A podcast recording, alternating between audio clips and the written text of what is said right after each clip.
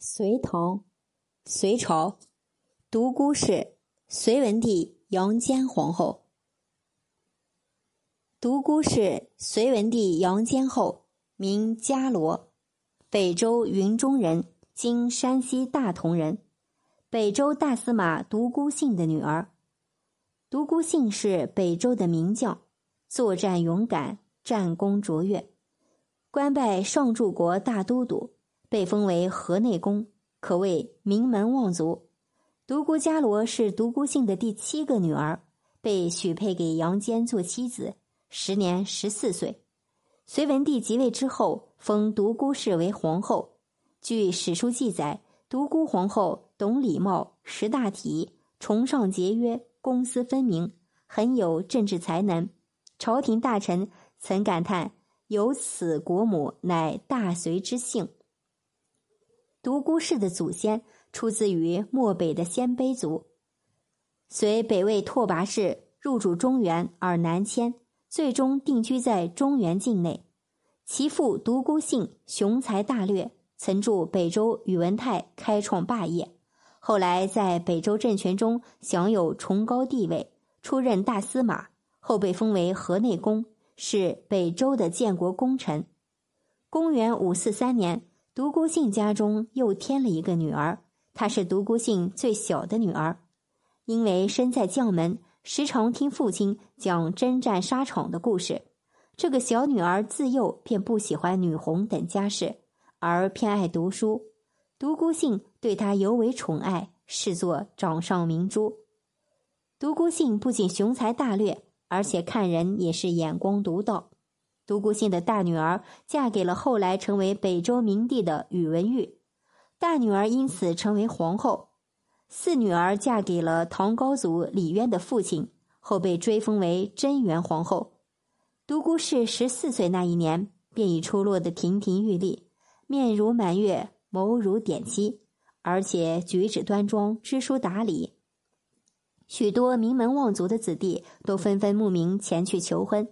作为独孤信的第七个女儿，独孤伽罗被父亲许配给了杨坚，也就是日后建立隋朝的隋文帝，母仪天下，成为皇后。一门三皇后，北周、隋、唐，历史罕见，也被传为佳话。独孤氏嫁给杨坚，属于门当户对，同样的政治环境、家庭熏陶，让他们之间很有共同语言。独孤氏比杨坚小八岁，嫁给杨坚时正值妙龄，人也漂亮。最重要的一点，名门之后的独孤氏家教甚好，知书达理，柔顺恭孝，不失妇道。独孤氏父母早亡，所以对长辈非常尊敬。见公亲有父母者，美未至礼焉。朝中上下无人不夸，在当时也是声名远播的。夫妻感情十分和睦，举案齐眉。杨坚还曾发誓，日后不再与其他女子欢好生子。据《隋书》记载，独孤氏很有政治才能，每与上言及政事，往往议和，宫中称为二圣。杨坚从心底里对独孤氏佩服，做什么事都听取独孤氏的意见。不管是生活上还是政治上，简直就是离不开独孤氏了。独孤氏公私分明，他的表弟犯罪当斩，文帝想要看在独孤皇后的面子上赦免他的罪行，然而独孤氏说：“这涉及国家刑法大事，怎能为了我一个人的情面而更改国家刑律？”文帝遂将独孤皇后的表弟处死，因此。他与文帝并称为二圣，比武则天和唐高宗更早被称此名。独孤氏精明的头脑让杨坚对他很依赖。独孤皇后谈论政治头头是道，朝中大臣们没有不服气的。杨坚在政治上和生活上很依赖独孤氏，但自古皇帝都是三宫六院，隋文帝自然也想充实后宫。独孤皇后却不愿与别人共享一个丈夫，所以她并没有给杨坚这样的机会。因此，她改革后宫，被认为是历史上一个货真价实的女权主义者，一个一夫一妻制的忠实捍卫者。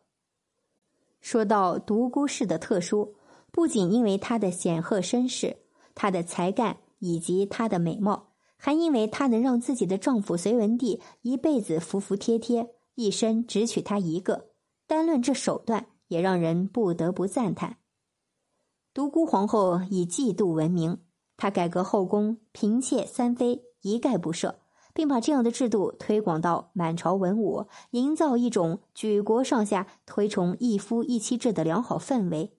在这样良好氛围的带动下，皇帝自然就不觉得委屈。否则，底下大臣三天两头娶一个，而皇帝就这么一个，肯定早晚起义。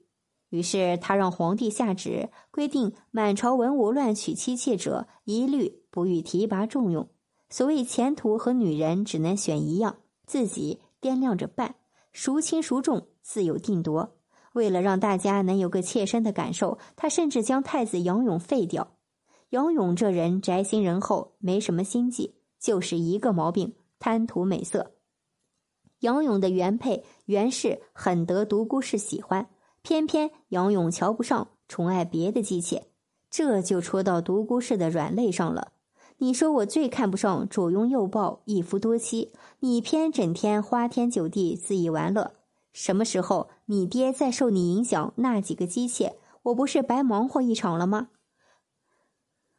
于是，独孤氏常给杨坚吹耳边风，说连你这个皇帝都是一个老婆，他做太子的就敢妻妾成群，将来肯定是个败家子。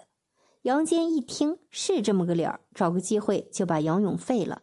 独孤氏让杨坚废掉太子，可谓一石二鸟。一方面是肃清不利于一夫一妻制实行的氛围，好叫那些大臣们看看，亲儿子我都敢下手，你们还不是小菜一碟；一方面也是在提醒杨坚少动别的心思。所以说，独孤氏在氛围营造上也是煞费苦心。隋文帝也不是没犯过错误，《隋书》记载，文帝曾经倾心于宫中一女奴，刚刚临幸过后就被独孤皇后察觉，竟然趁文帝上朝之时将此女处死。独孤氏杀掉宫女之后，杨坚一下子血往上涌，愤怒到了极点。这愤怒里更多的是一种憋屈，是面子问题。杀宫女，这不明摆着让杨坚难堪吗？作为一个男人。一个皇帝连保护一个宫女的能力都没有，满朝文武嘴上不敢说，心里一定会嘲笑自己。杨坚怒是怒了，但还是敢怒而不敢言。自己总得想办法发泄，又惹不起独孤氏，怎么办呢？杨坚别无他法，也只能气急败坏的拽过一匹马，骑着就出了宫，相当于现在的叛逆少年离家出走。不同的是，少年反抗的是父母，他怕的是老婆。于是，越想越憋屈的他，漫无目的的狂奔二十多里。